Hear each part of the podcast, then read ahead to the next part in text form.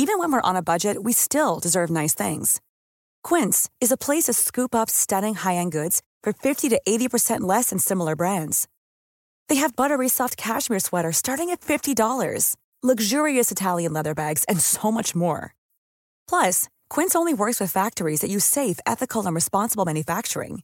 Get the high-end goods you'll love without the high price tag with Quince. Go to quince.com/style for free shipping and 365-day returns. This podcast is part of the Planet Broadcasting Network. Visit planetbroadcasting.com for more podcasts from our great mates. as well as the Making Star Wars Podcast Network. Southern California tickets are now on sale for the Steele Wars 200th podcast live at the Scum and Villainy Cantina on Saturday the 2nd of February at 3:30 p.m. and we will be joined by special interview guest Eric Walker, who played Mace Towani in the 80s Ewok made for TV films A Caravan of Courage, An Ewok Adventure, and Ewoks The Battle for Endor. Get ready for behind the scenes stories from the films, what it was like to work with Warwick Davis, and of course, the maker George Lucas. Plus, we'll have a special audience mic set up if you've got a question to ask too. And if you can, hang out for a bit after the show and take in all the fun of the Scum and Villainy Cantina. Pre sale tickets are just $10 and are available from steelewars.com or $12 on the door from the Scum and Villainy Cantina. I cannot wait to talk Ewoks with Eric, and I hope to see you there. But for now, let's get on with the show.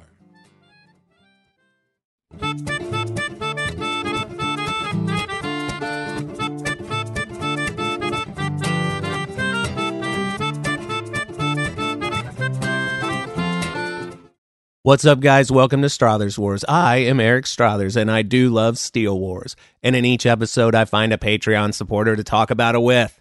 In this episode, I talk to Matt Frost, also known as Froosh. You might recognize his name if you are in the Facebook group, the Steele Wars Listeners Star Wars Safe Haven. His wit is without equal, and he's also really funny to boot. So let's just get into this. Frush, I really appreciate you doing this, man. I've been wanting to talk to you for this is as close to real life as I'm going to be able to talk to you for a while at least. So it's I've been looking forward to this forever, my man. Me too, mate. Very much so. Thank you for having me on. Now, just to get it out of the way, are you for sure not coming to celebration in April? Yeah, for sure. Definitely. Yeah. Um, I I just you know something amazing would have to happen, like money rain down from the sky, or you know, and no, Mary Poppins would have to happen. If Mary Poppins came down to look after the family to help my wife, then I we could go. I 100% get it, man. I I can't believe my wife was so cool about me going last year. And if it wasn't, I mean, it's a 6-hour drive for me this time. And so that's if it wasn't for that I, it would have been a lot tougher sell. I couldn't imagine you know what with you having to fly halfway across the world to come hang out with a bunch of nerds.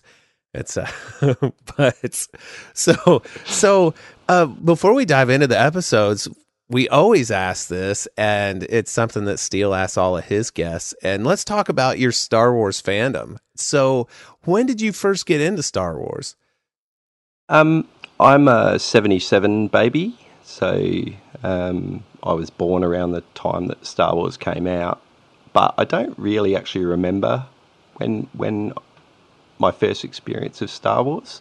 I think they used to show the movies in school holidays, so it would have been on earlier on telly. So would have gone on at 7:30 and finished at 9:30. So um, I would have been allowed to stay up and watch it around about, and then I think I must have seen part of it, and then I was sick when I was about four or five, and Mum bought me a couple of the action figures, and she bought me Luke Skywalker in his X-wing gear and Darth Vader, and I think I was I was done then. And uh, then once I went to school, um, uh, I found I had a friend around the corner had a video recorder, so he'd taped it off the telly, and then I could see the whole thing. And about about five years old, so yeah. Nice. Now, do you recall for sure which movie you saw first? Oh yeah, definitely. It was definitely Star Wars, and then it was very hard to get Empire Strikes Back in our town, and we didn't have a video recorder, so you'd have to hire a video. I'd, we'd have to hire a video recorder, and then hope we could get Empire Strikes Back. And but I did see Return of the Jedi before Empire Strikes Back in in the in the drive-through in in my hometown. Um, so I, and I that's probably my clearest early memory. I remember it remember it really well being in the drive-through with the family watching it. So I I can't recall. I think I may have seen Star Wars in a drive a drive-in, but none of the others. That, man, that's kind of a lost thing now. I there's a drive-in yeah. sort of close to where I live, and you know now you when you do find them, you actually tune your car stereo to a frequency and listen to it that way instead of the crappy speaker hanging on the wi- the window. But yeah, so did you collect a lot of the toys when you were young? I know, you know, I've heard Steele talk about how just finding some of the stuff was tough for you guys. Yeah, so in in my hometown, they they were in supermarkets and, as well as the one toy store. And so that when mum started buying them for me, I would have been four. So that would have been 81, 81, 82. So all the um, all the Empire Strikes Back toys were still very much in the stores. And then I, I was through the, the Return of the Jedi um, phase too and then I remember them slowly fading out of the stores. But but but living in a small town, occasionally I'd go to the city and you'd see the you'd go into the big department stores and see the racks and racks of them. It was you know that was pretty pretty cool. But yeah, I had a lot. I probably had about maybe oh, maybe twenty five or six figures, I guess, of the initial initial lot. But uh, no vehicles, just mini rigs, just that yeah. That was yeah, going to be my life. that was going to be my next question too. Did you have any of the vehicles? So, do you have do you have any of the stuff now that you had when you were a child? Yeah, quite a bit. A lot of the the some people somebody gave me a heap of theirs, like about 20 of theirs.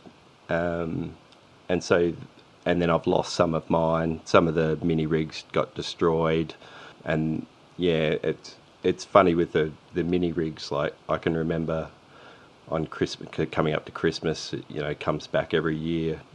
I wanted an AT-AT so badly. Oh yeah. So I'd, I'd ask Father Christmas or Santa for an AT-AT, and I'd um, I'd get out my two little AT-AT pilots, and I'd stick them underneath my pillow, ready for the next day, so that we, we could run out. And I could put them in the the AT-AT, and uh, yeah, every year, no AT-AT and um, know there'd be a mini rig under there, and and I found out years later, like Mum just said, like they were just too expensive. They're just out of our price range. But you don't understand that as a as a kid. And then so I tried to tone it down for Christmas, and I wanted a snow speeder, so I had a snow speeder pilot underneath the pillow, and that didn't work either. More mini rigs. So yeah, yeah that the the AT-AT man, that was that was untouchable for a lot of kids, I think, and I was definitely one of those. My parents were not having that when I was young. I, I fully understand now, but yeah, it's, it's painful, painful experience. well, you know, I my kids, I my wife is the firm voice of reason in our household when it comes to stuff like that because I will just blindly throw money at stuff like that for my kids and then decide we'll figure it out later. Which my wife is like, no, we'll figure it out now. And the answer is yeah. no. yeah. Now, do you collect now currently?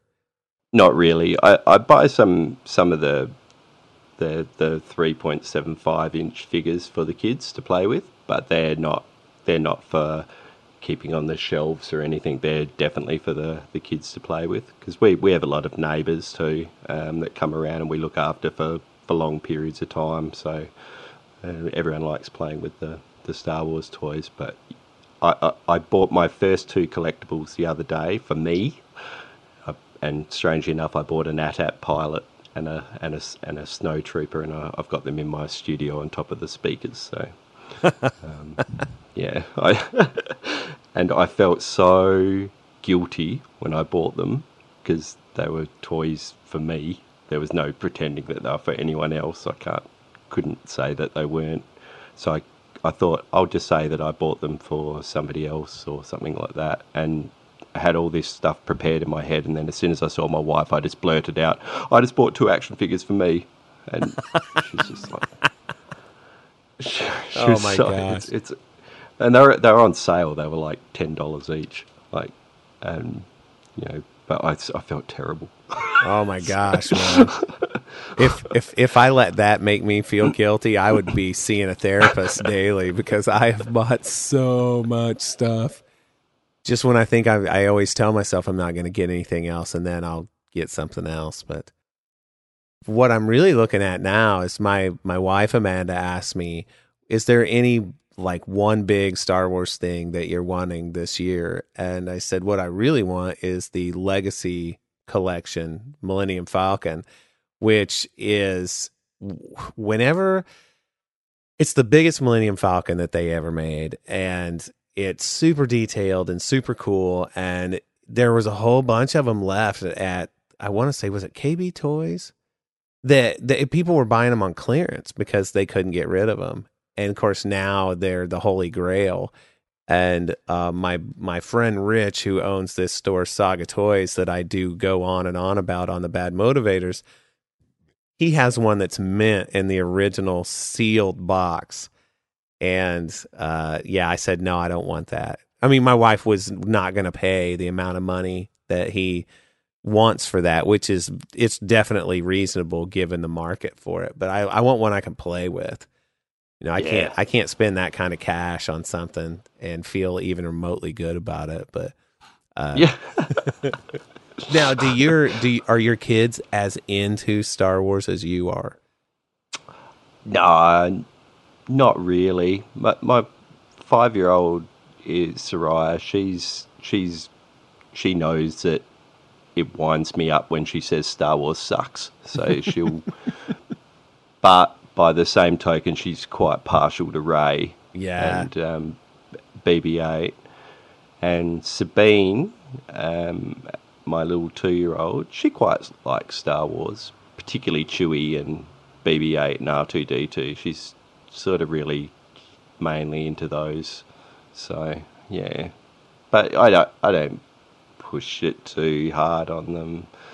You know, if you let them, they sort of enjoy it and like it a bit. I'm, yeah, they're, they're such they're such willful little girls that I just don't want to push it too hard because they'll just push back. Right.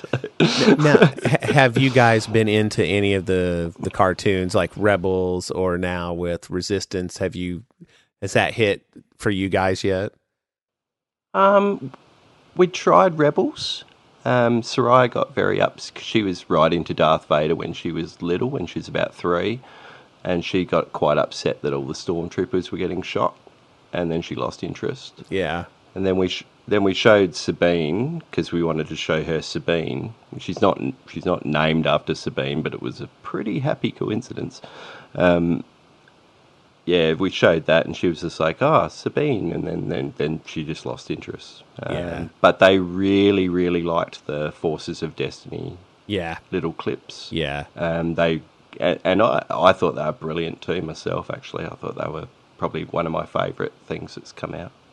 So they, they they both dug them. Have you checked out the uh what is it? Galaxy of Adventures? That's a new thing on the Star Wars Kids YouTube channel. And they're I believe I think that's what it's called. They're these 1 minute long uh sort of anime esque retellings of moments from so far the original trilogy. They're super well done. And my little boy, I don't think my little girl has seen him yet, but my little boy, man, he was floored by it. They, they're really cool. It's uh, from a cartoon aspect, it is really something to see. I haven't seen them yet because I want to see them actually on the telly as opposed to just having a look at them on my phone. Um, but I'll definitely watch them with the kids. I think. I think yeah, they they both. Soraya in particular really likes your action based cartoons, so she might she might dig dig on that. Yeah, yeah, that she we have- probably dig it. We haven't tried Resistance; it's a bit hard to get hold of here in Australia. So Yeah. um, Well, that's I haven't got time to sort of work it out just yet. it's weird because I forget that like even with YouTube there'll be things that are geographically blocked. And it's like because the Star Wars Kids YouTube channel has the first episode of Resistance on it. I think. But okay, yeah. but I don't know, you know, it might not be available there. VPN, my man, that's what you need. Yeah, get. I need to get on the dark web. Yeah. okay. So uh, now this let's talk about Steele Wars. And it's funny because one one of the first things that you mentioned here because what I was going to ask you is how did you first get into Steele Wars? Now I'm going to assume that your kids don't listen to Steele Wars. That's correct. Yes. Yep. Same, same on my end. But so you mentioned that episode 72, which is uh, the Force Awakens live reaction, is was that the very first Steele Wars episode you ever heard? Uh, yeah, it was. I just before Force Awakens came out, I was. It popped into my head that I should try looking for a Star Wars podcast. I'd only ever listened to one podcast before, which is a very famous interview one here on in Australia, and I must have listened to about twenty of them, and just nothing really worked for me at all.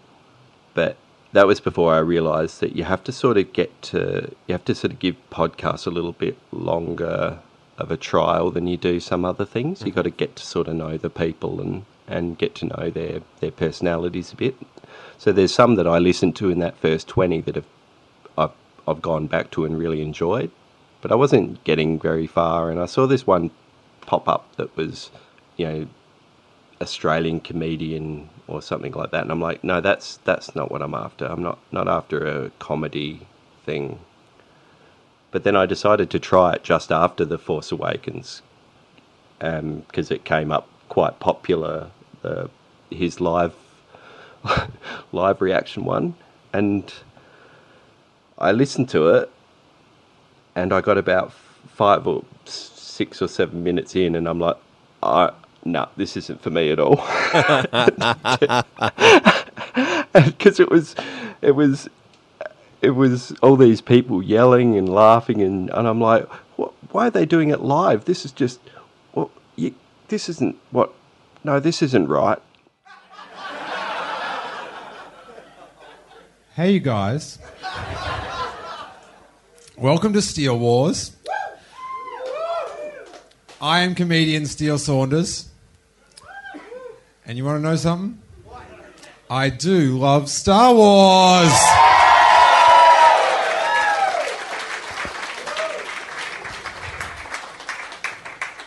And each week I organize an event that shortens my lifespan. The Force is awaken. Uh, I'm not sure I am. So, and I know the person that watched the film next to me was not for some of the film.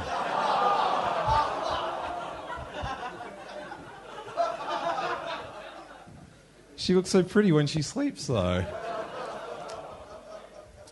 So, I, I don't know when it was on the podcast that we uh, decided to do uh, this bizarre thing. It came up impromptu, and I said that would be a weird idea to do a podcast straight after it, just to find out whether I can talk after a new Star Wars film.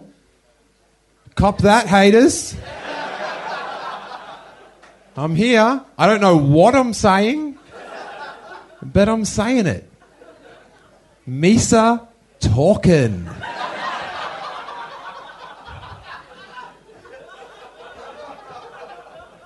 Pretty happy with that.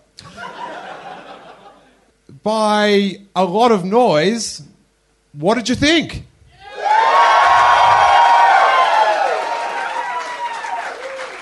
Ooh. It's one that girl there in blue that did not budge. Oh, she just did a shrug. Get out. She's just disappointed they didn't show the Star Trek trailer. I can't, I can't believe it that some of those people that were yelling and cheering in that podcast are now some of my my really close friends, and that I've been to been to numerous live podcasts myself and really really enjoy them. And it just goes to show that you just got to get you got to find your in. Right. Uh, when I eventually when I eventually went back and listened to to that podcast, I loved it, but I just I didn't have my in, and I just feel so bad that I just breezed over it the first time. just went no, not for me. well, you know, because that is that type, that style of Steele Wars episode. It can be a little bit jarring. It's great to hear if you've heard some of the other ones already. it just didn't work on me at all. but you know, it, I, I, I really did. I really, looking back, I have. I actually, that's one of the ones that I've listened to more than once. But you know, it's, um, yeah, just the, having been to one now, um, I understand completely what it's all about. Did you go to the Rogue One reaction show? Did you no, manage to do that? I, I didn't. I nearly did. Um, my wife actually said, "Oh, you go over and do it." But then I, I sort of was the one to pull back and go, "Oh, no, nah, this isn't the right thing to do for us at the moment." So, um, but I, I went to the Last Jedi one, and that was very good. Oh, I forgot that. Yeah, yeah, yeah, yeah, For some reason, I was thinking that he was in the states when that hit, but uh, so I bet that was quite the scene. Then now you had been to had you been to other his other live shows that weren't the initial movie reactions? Yeah, he did does a, did a couple of live shows here a year. So, and I'd been to a couple of them. So, and asked some stupid questions and that sort of thing. Yeah, those are good fun. But so if anybody who listens to this, if you ever get a chance to go to see one of the live shows, definitely go. I can't recommend it enough. It's there. It's a. You're never going to meet more people that have your same weird warped sense of the world than you will at one of these shows. So it's really pretty pretty solid group of people. Yeah, yeah. It's they're very hot here in Adelaide because he comes over during our Fringe Festival, and it's it's hot.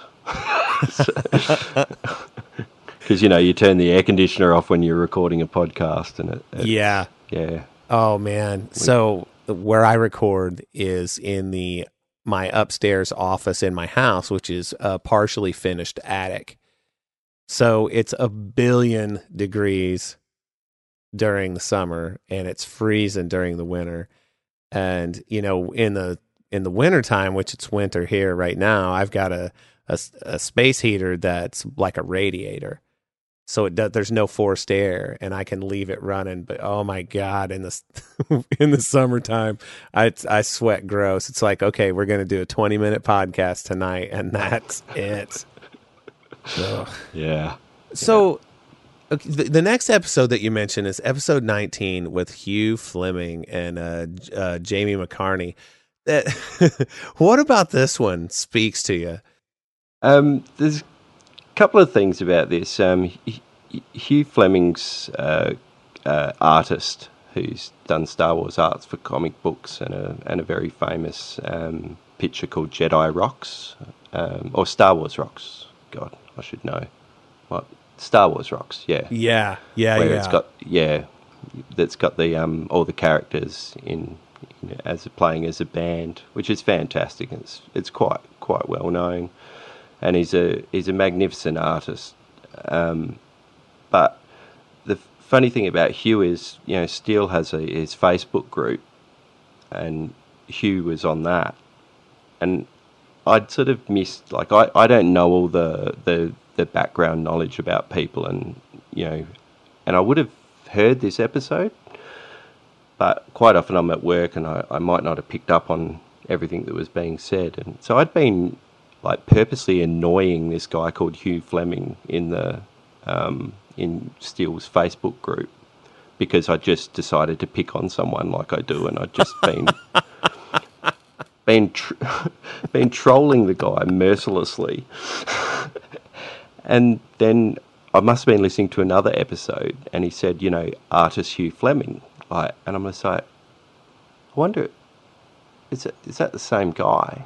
And then it all sort of fell into place, and I went back and listened to it, and and I was like, oh, God, I probably should have been a little bit more respectful to the guy.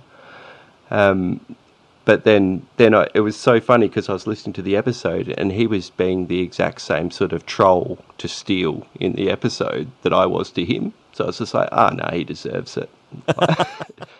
Uh, he has done work for Dark Horses, Star Wars and Indiana Jones comics, and the Star Wars Insider, Hugh Fleming. Yeah, hi. You seem like that was all a shock to you, Hugh. Yeah, it is a shock. I'd forgotten all about that. The 90s are coming back. Yeah. Hugh's pretty old now, so he, he forgets is- what he's is done. Exactly.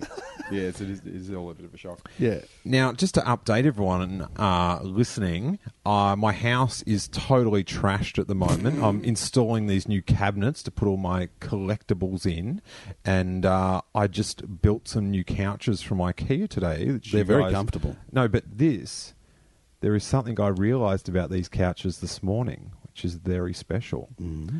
Now, do you guys know the um, the now quite uh, iconic photo already of the Star Wars Episode Seven cast sitting around in that black and white photo? Yeah, with Harrison yeah, Ford. Yeah, yeah, it looks These are great. the same couches.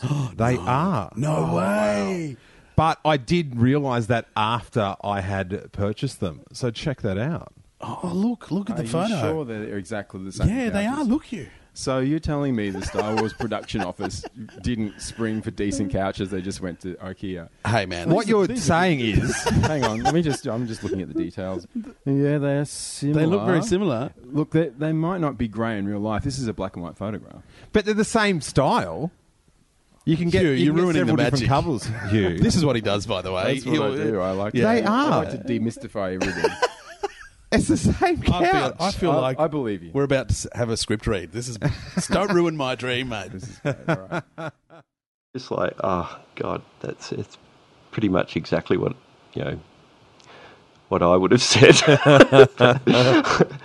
and then later on, there's there's quite a, a, a, a brilliant part about you know where they're talking about all the toys that you know we were talking earlier about all the toys that um, you know that used to be in this the store and staring at them. What about you? When? What was your first memory? I think I walked into a toy shop in Frankston and they just had so many, to- ah. like all the figures. Yep. And because all the figures were so interesting, Yeah, yeah, yeah. I, I was just like, oh, I want to be into this. and you're, we're about the same age, almost, aren't we? I think. yeah, yeah, yeah. And did you have the? I remember walking into the toy world when I was a kid, around that same age, and just looking at the Millennium Falcon box up on the top shelf, just staring. I remember the pain in my neck, cricking it back, and just think, looking like it was a promised land that I could never get to. yeah, I don't. I never remember seeing the Millennium Falcon. I remember seeing the shuttle. and It was in such a big box, and yeah, when you're a kid and you don't have money to buy something, you get good at staring in Yeah, shops. Just, just, just staring the shit out of it. I, I used to. This is. Uh, I hope the, you know, the the statute of limitations has ended. I- I used to open up the boxes and take out the catalogs. Oh, So I'd never shoplift the toys or anything, but I'd take the little little booklet so I could go home and just you know, stare the shit out of those toys, man. yeah, when I see you like at, at toy fairs and stuff, you see you know The people old- are trying to sell the old collection Yeah, things. yeah, yeah. It's like, oh yeah. and then for old time's sake, I'll steal it from the stall. I won't. no, no, no. Okay. There's a look of horror on my face at the moment. I didn't know that about you, still. And who was your, who was your guy or your girl, your character, Hugh, that you're related to, you loved? Uh, I think I love them all. Yeah. I think uh, the first action figures I ever bought, uh, we weren't terribly wealthy, so I had, I had the opportunity to own three original action figures in '78 when they first came out. That was as much as I was allowed to have. So I picked. I, I was very logical about this. I picked Luke, Vader, and Chewie. Yeah, one human, one villain, one alien. You know, so that was a pretty good spread of of figures. I was so hoping out of the original twelve, you'd be like, Oh, one I got, I got, uh, I got Death Star guy, I got the guy with the, the, the stack hat on, Death Star Yeah. gunner or Death Star commander, whatever his name was, Jawa and a Tusken Raider. It Yeah, just- yeah, yeah. Yeah, Jawa with a plastic cape and uh, yeah. The vinyl cape. Yeah. We all did it as children. Just you know, you'd go into a toy store and just just stare at those toys, just picturing what it'd be like to play with them. And uh, yeah, Hugh's a Hugh's a really funny guy. So is Jamie McCartney on that episode. He's and um, yeah, it's, it's definitely one of my favourites, just for, for Hugh's wit and, and those those wonderful stories about those toys. You know, mentioning that just as a quick aside here, that's something that I've argued with people about when they tell me that I'm just torturing myself by not opening some of the the toys I collect. And I don't do it specifically because I think I'm going to be a millionaire by having this toy still sealed in the box. But a big part of the nostalgia for me was being in the store and holding it in my hand, imagining how great it would be to take it home and play with it. But I never got to. And that, I mean, I know that sounds silly, but that's a big part of the experience of my childhood is looking at that longingly. So I totally get it. Look, there was something. There was something about those those Kenner toys and the packaging, and you know the if you were into the movies and the love and all that nostalgia stuff. There was, uh, yeah. If I, I think about, there was sort of magic in those toys. Like, and that's not really something that I'd normally say. It's not something I'd normally feel, but they're they're they're very special. Like, and and part of them was in their little bubble packs with their their um and all the pictures and on the back and all the names and you know there was you know there, there was a reason why they were insanely popular. It was they were they were special. Yeah, I I 100% agree, man. I do. That's that is uh oh gosh. I have so many memories of it. Who like we're coming up to Christmas time and like you know you'd go under the Christmas tree and I tell you what you I could I could see from the other side of the room what a a card backed figure looks like when it's wrapped up. Oh You know, yeah. Oh, you know all the angles like and you you know Absolutely. unfortunately also I also know very much what a mini rig looks like when it's wrapped up. Um, but Some of the mini rigs were really cool though, man. It, it I got to say, but I understand the the lament. Ah, there was there was actually a mini rig that was designed to fit in the belly of an AT-AT. So it would actually squeeze in there, and you could carry it in the in the little fold down compartment in the in the body of the AT-AT. And I, I reckon I slept one one Christmas Eve with that in bed as well because I had that, and that was going to be the year, you know, like. I was not only going to have my two little AT-AT pilots, I was going to have the little mini rig to go in there as well. I didn't realize that. I'll have to look into that.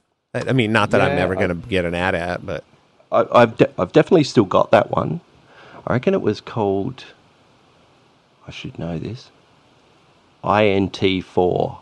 I reckon. Yeah, it was like a little. It had fold out wings, little grey thing, and it had a little red viewport, like just like the AT-ATs, so shaped the same. I'm going to go look that up later. I want to see. I do.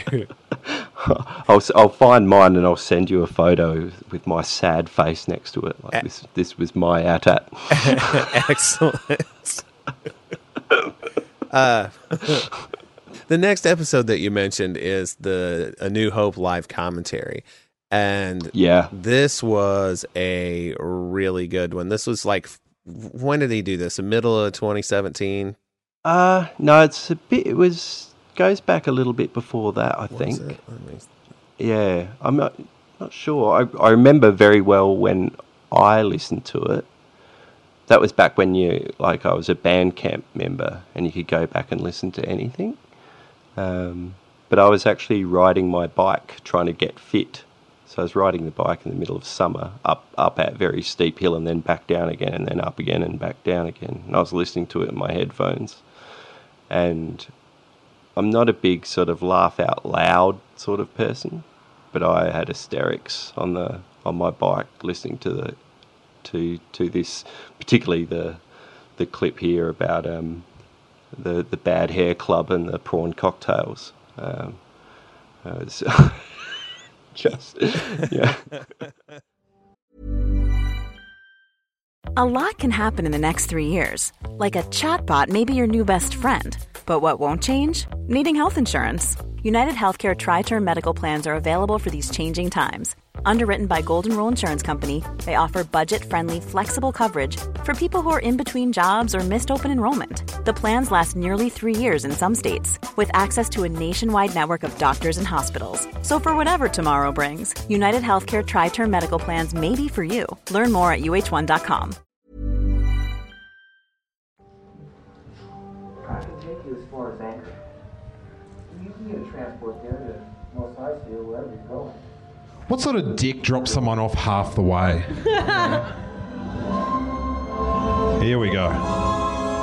Oh man, that's no moon. A huge speaker in the side of it. Yeah. That dude's haircut.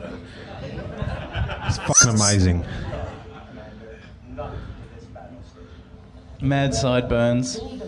We're the eight people with the worst haircuts in the galaxy. we meet here once a year. Evil hair empire. This man has plastic hair. Love it how Tarkin gets the sweet seat. I have a lot of buttons on my shirt. If you press one of them, my head will light up. I bet you don't know which one it is. Maybe try a button if you're brave.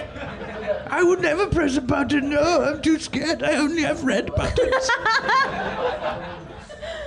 And all of them seem to be carrying multiple whiteboard markers. Any attack made by the rebels against this state will be a useless gesture. No matter what There's prawn cocktails in the middle under that black dome. Colonel Sanders in the background. Yeah. Meeting over, time for prawn cocktails.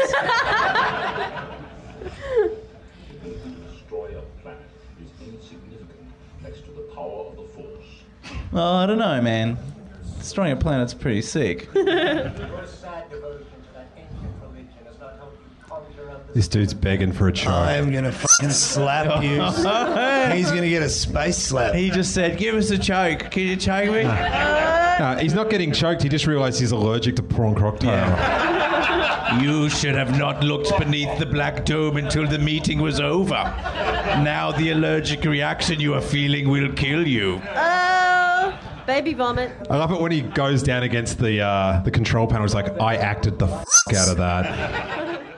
it's just what I, I love about Star Wars so much that if if you love something, you should be able to really, really take the Mickey out of it, and and this is just a beautiful example of it. And some, some very funny people, um, Bart and Tegan and Greg Fleet. It was a very good commentary. Yeah, I I think Bart Freebairn. I think he is awesome. I lo- I love hearing him.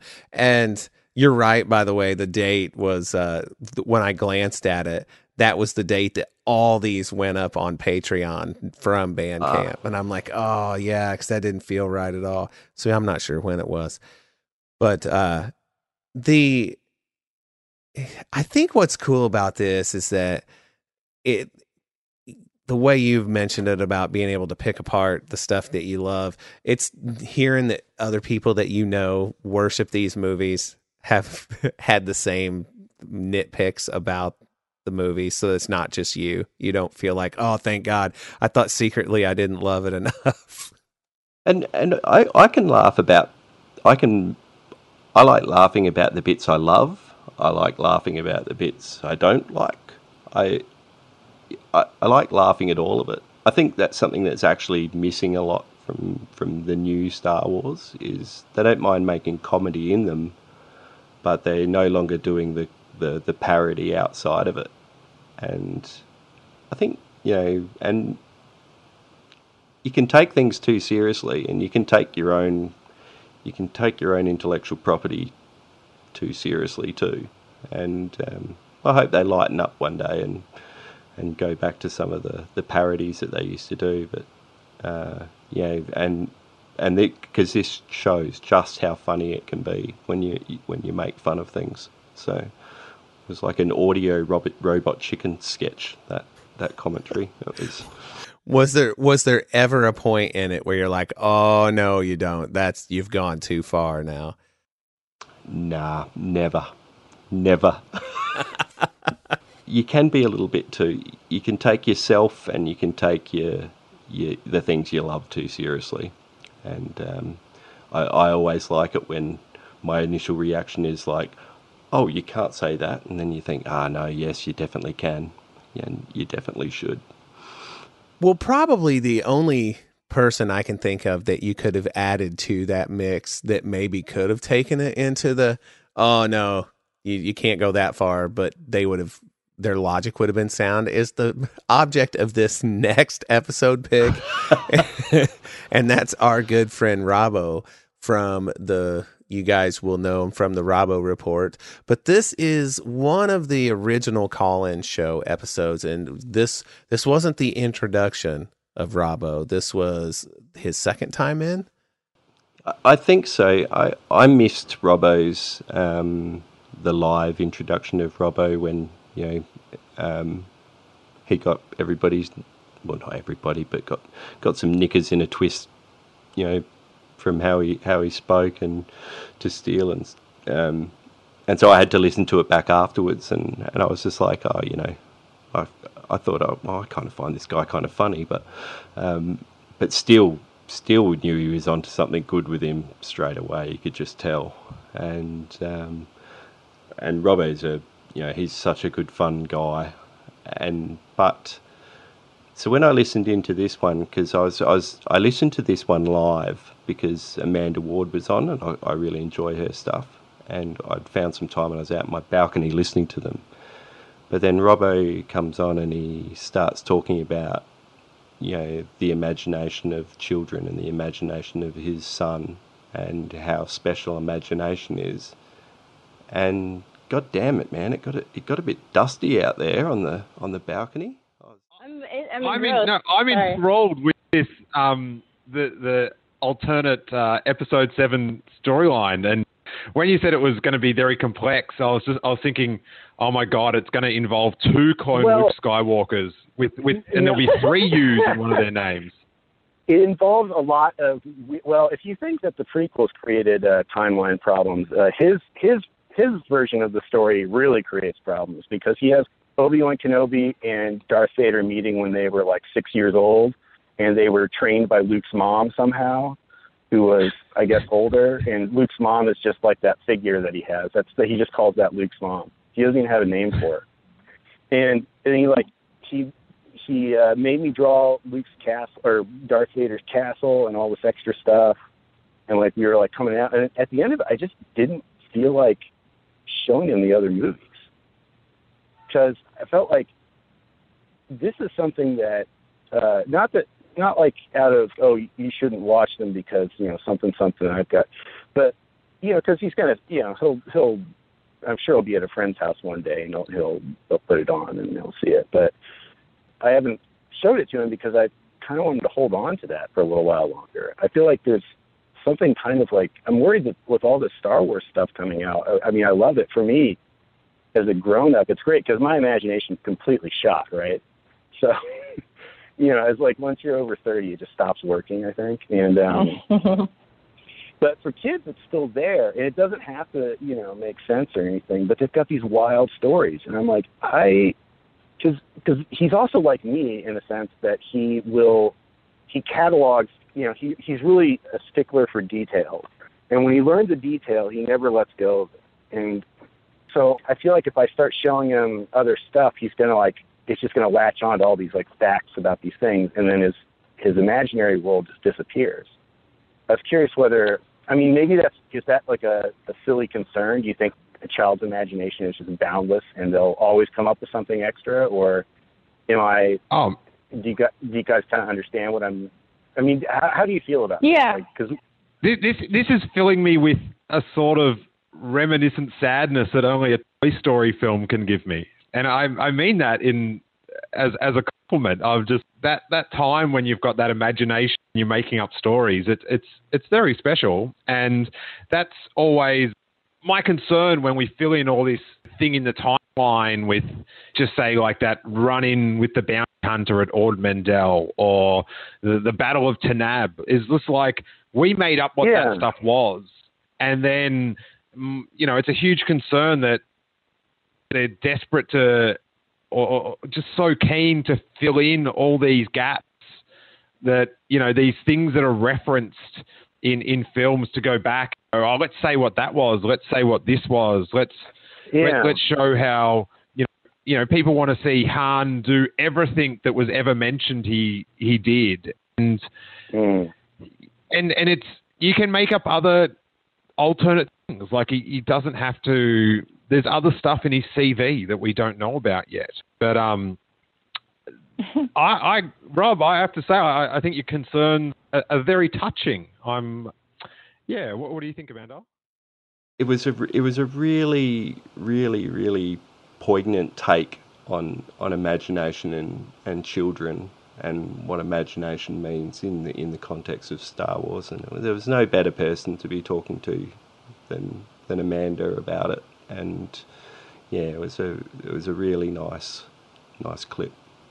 It's it's one of those things where I I can really appreciate how much that moved you because I I was watching my son play just a couple weeks ago. I may I think I posted a picture of it and just mentioned that I was so envious of his ability to get completely absorbed into what he's doing and completely lost in it with no shame of his where his imagination was taking him or anything like that and how immersed he was in it and i'm like that is a very enviable thing to be able to do and to look at a child and look at him doing that and i wouldn't ever want to, to take that from him at all. Yeah, it's it's um, it, children are amazing, and I think back to when I was a kid, and you know, like uh, you'd go around to a friend's place and you'd have it like the little toy cars and the multi-story car park and the little petrol station down the top, and you'd sit there, pull up your car, pretend to put petrol in it, and then drive it up and park it in the car parking spot and stuff like that, and that would be the best game ever. Mm-hmm. And now you think you're an adult. What's worse? I've got to go find a park. I've got to fill the car up with fuel. It's just like if you told five-year-old me that you're going to get one day to fill a real car up with fuel and park in a multi-story car park, I would have been beside myself. and there's the, it's the magic of being a child. And and Rob, Robbo obviously gets that. And we all get it to a certain extent. And you see it in your own kids, and I see it in my own kids. And, um, you know, that, that, that joy and that, that being uninhibited by, by, you know, realistic thoughts. And it's a special thing. And it was a, yeah, it was, it was great to hear him talk about it.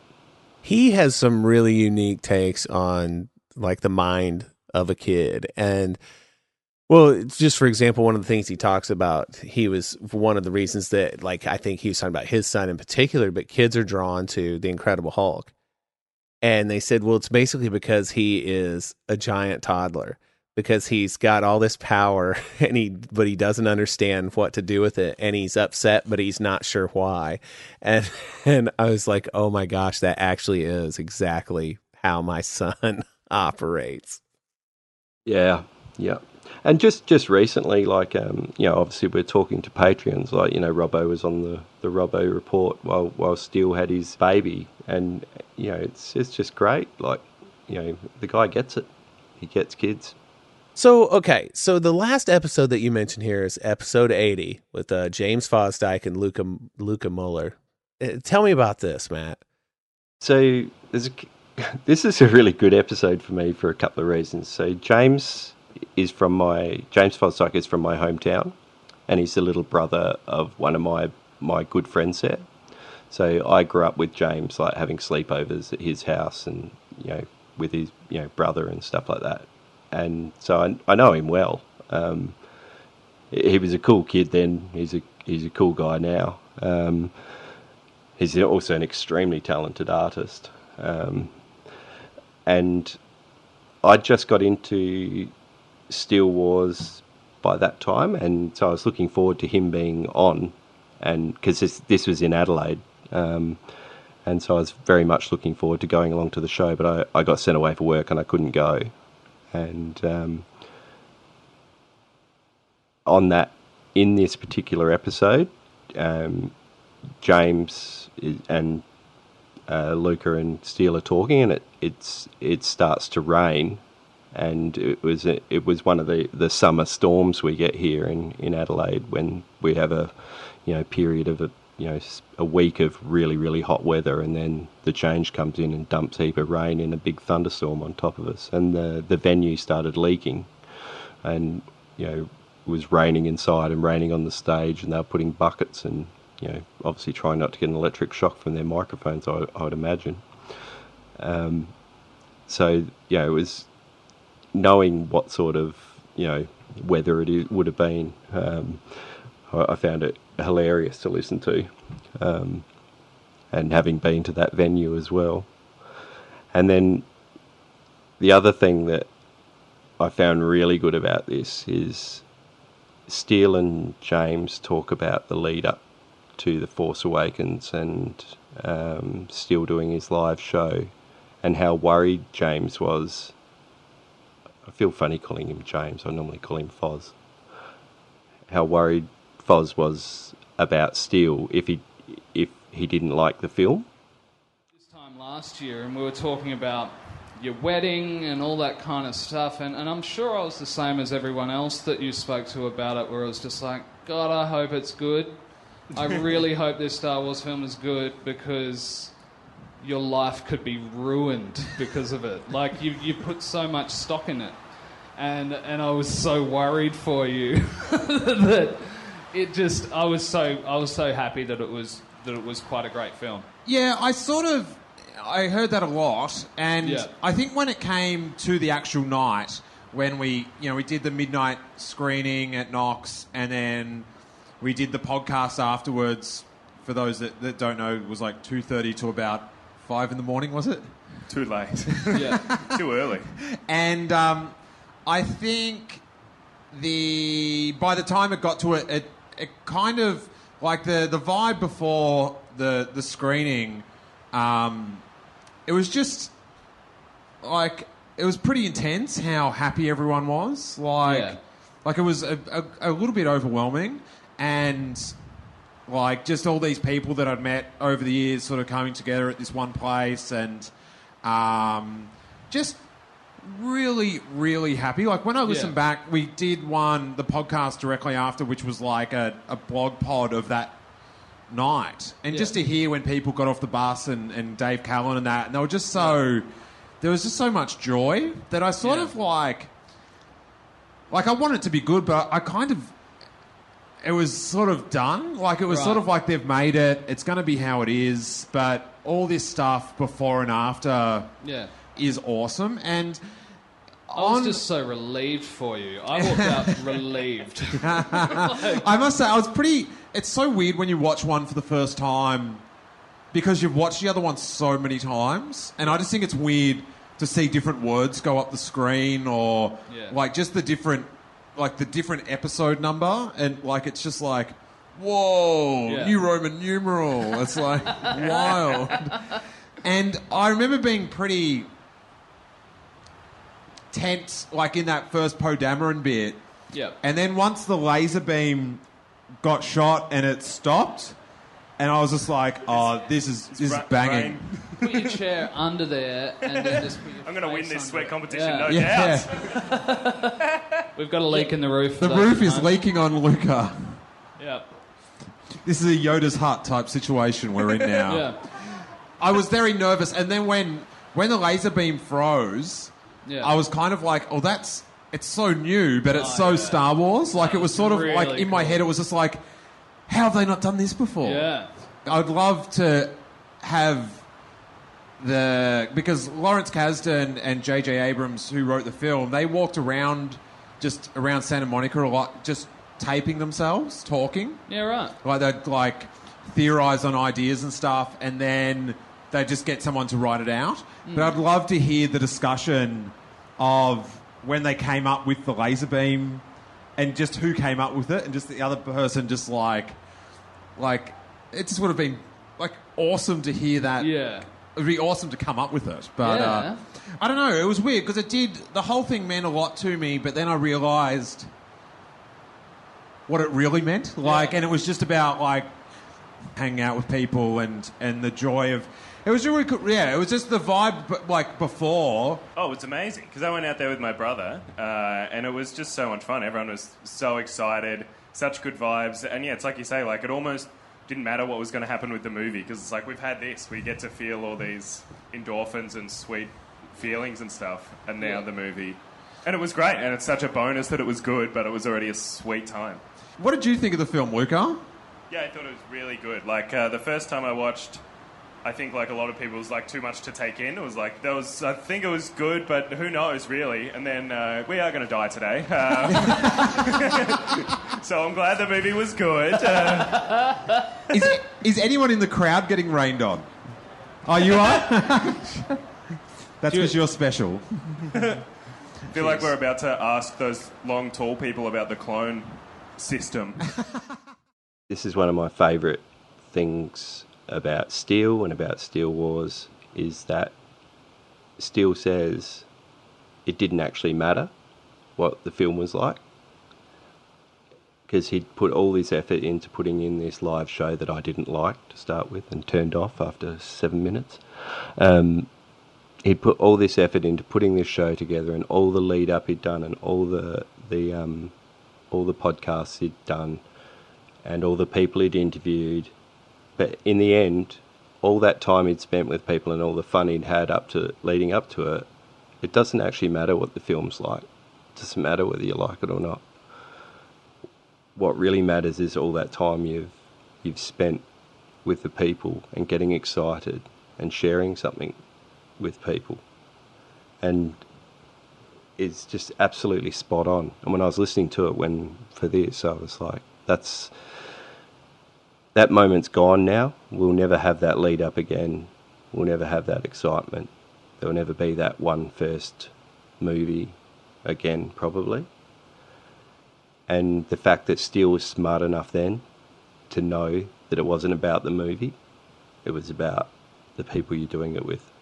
And when I look at my Star Wars fandom, I don't think of the movies as much as I think about the kids I grew up playing with, my sisters, like, you know, making up songs about Star Wars, like changing pop songs and, you know, putting Star Wars songs in it to sing to me in the car on long trips. Does that remind you of anyone? Um, you know, and um, you know, my mum buying me the toys. Like I think of you know when when I was older and going to the to the the special editions with my friends, like driving up, getting speeding fines, you know, staying in shitty hotels to watch these movies in the big city, and you know, I think, and then I think about the Last Jedi and you know going over to to meet all the people I'd met online.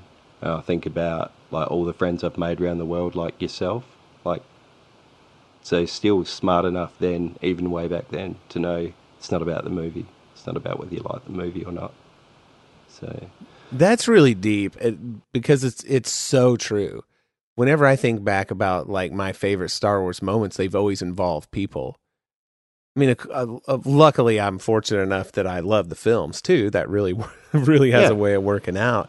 But yeah, man, and like like you said, making friends all around the world. That it's it's almost bizarre, but it feels so natural that you stop thinking about the fact that in reality it's kind of weird. And uh, because yeah, man, you, here just so the, the the listeners know, man, Farouche is on the very top of my must meet in real life list of people, and all just because of we like Star Wars and happen to intersect because of a podcast and and yeah, man, that's the part of the fandom that's really the best part. Yeah, I think you can get a bit tied up, you know, in debating this and that about the films, and you know, I think like I've definitely done it myself. You you have a responsibility to curate your own fandom, and You know, I think it's important that you know I. It's important for me personally that I just I just keep it more about the people than it ever will be about hmm.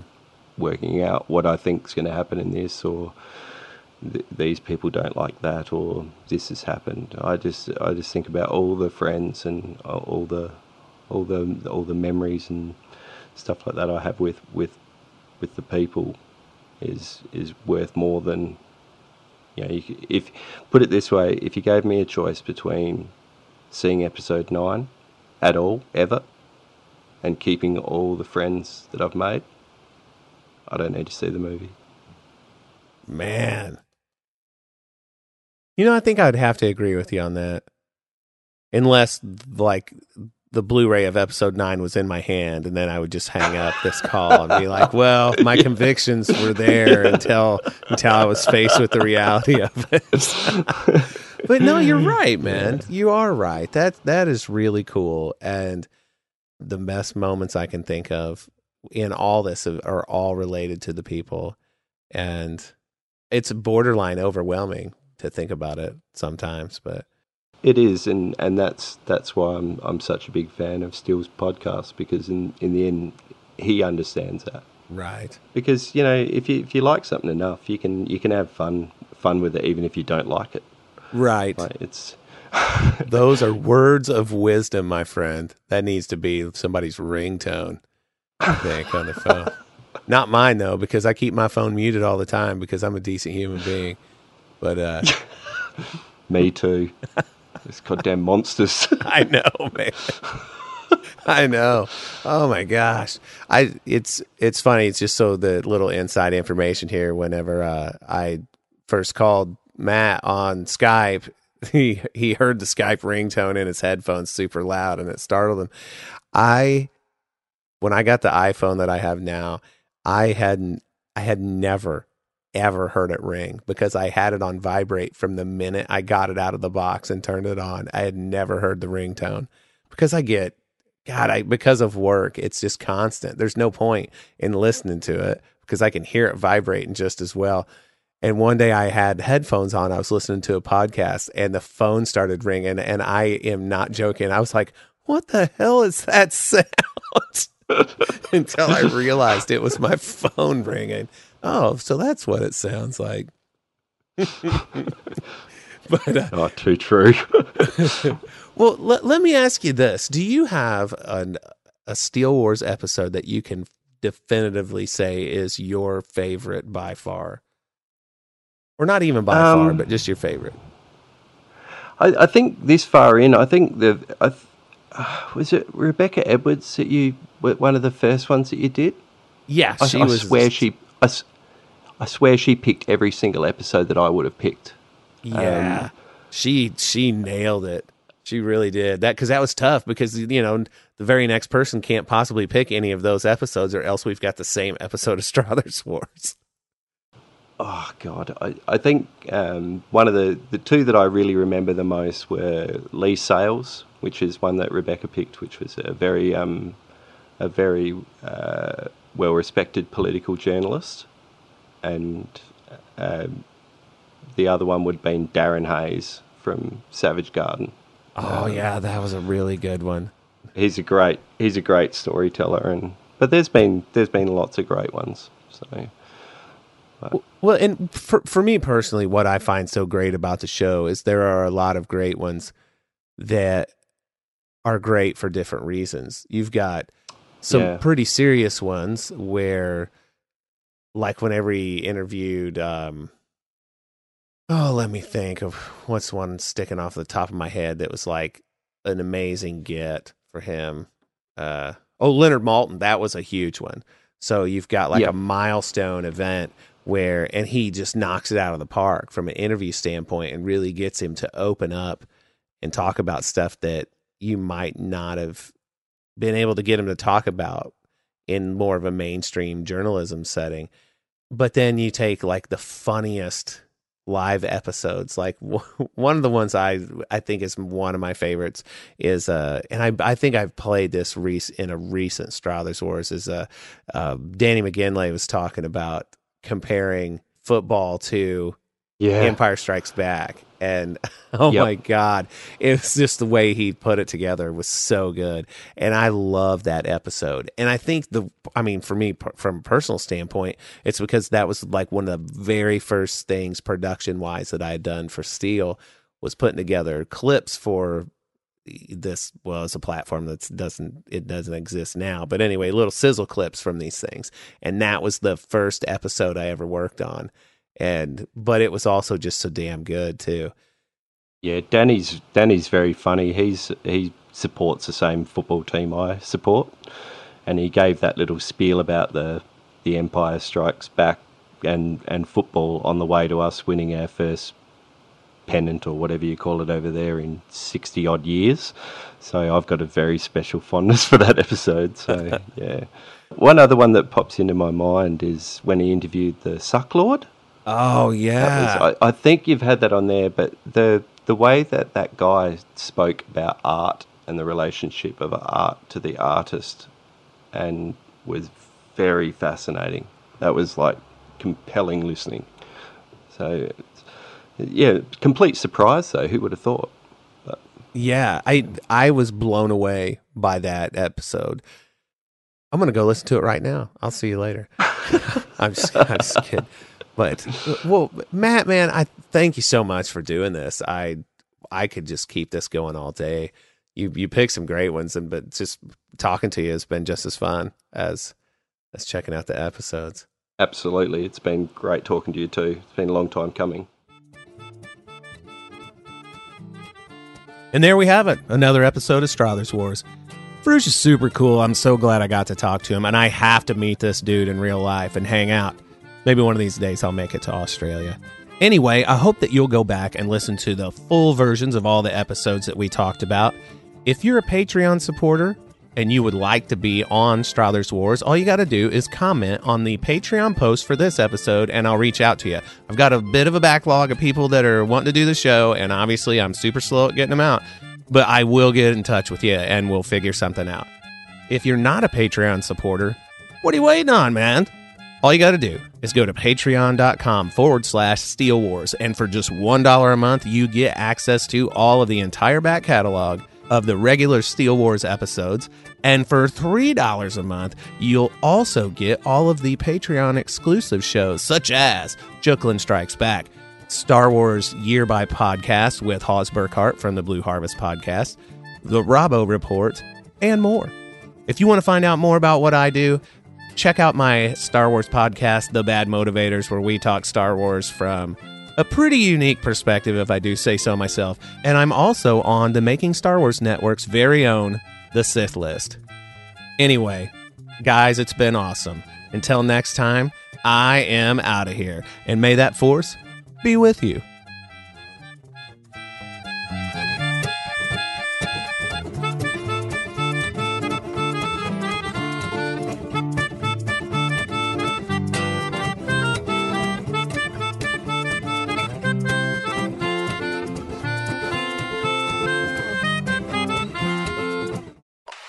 Podcast is part of the Planet Broadcasting Network. Visit planetbroadcasting.com for more podcasts from our great mates.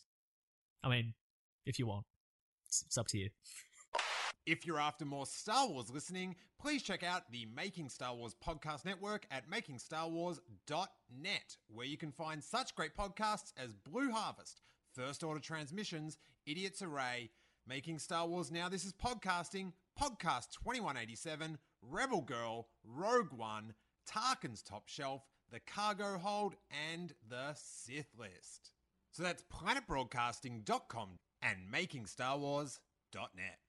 Los Angeles tickets are now on sale for our final live podcast of the year at Geeky Teas Magnolia Boulevard, Burbank on Saturday, December 15th at 4 p.m. For the first time ever, we'll be doing a live podcast version of our annual listener prediction review show where we review all the Star Wars news predictions that you guys made at the start of the year. I'll be joined on stage by a grip of previous Steele Wars guests, along with the live audience, to help us decide who was the Jedi Master Star Wars predictor for 2018. And spoiler alert, I did not fare well in this competition.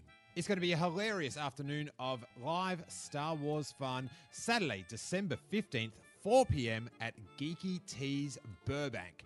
Tickets are on sale at merchostore.com. The link is in the show notes.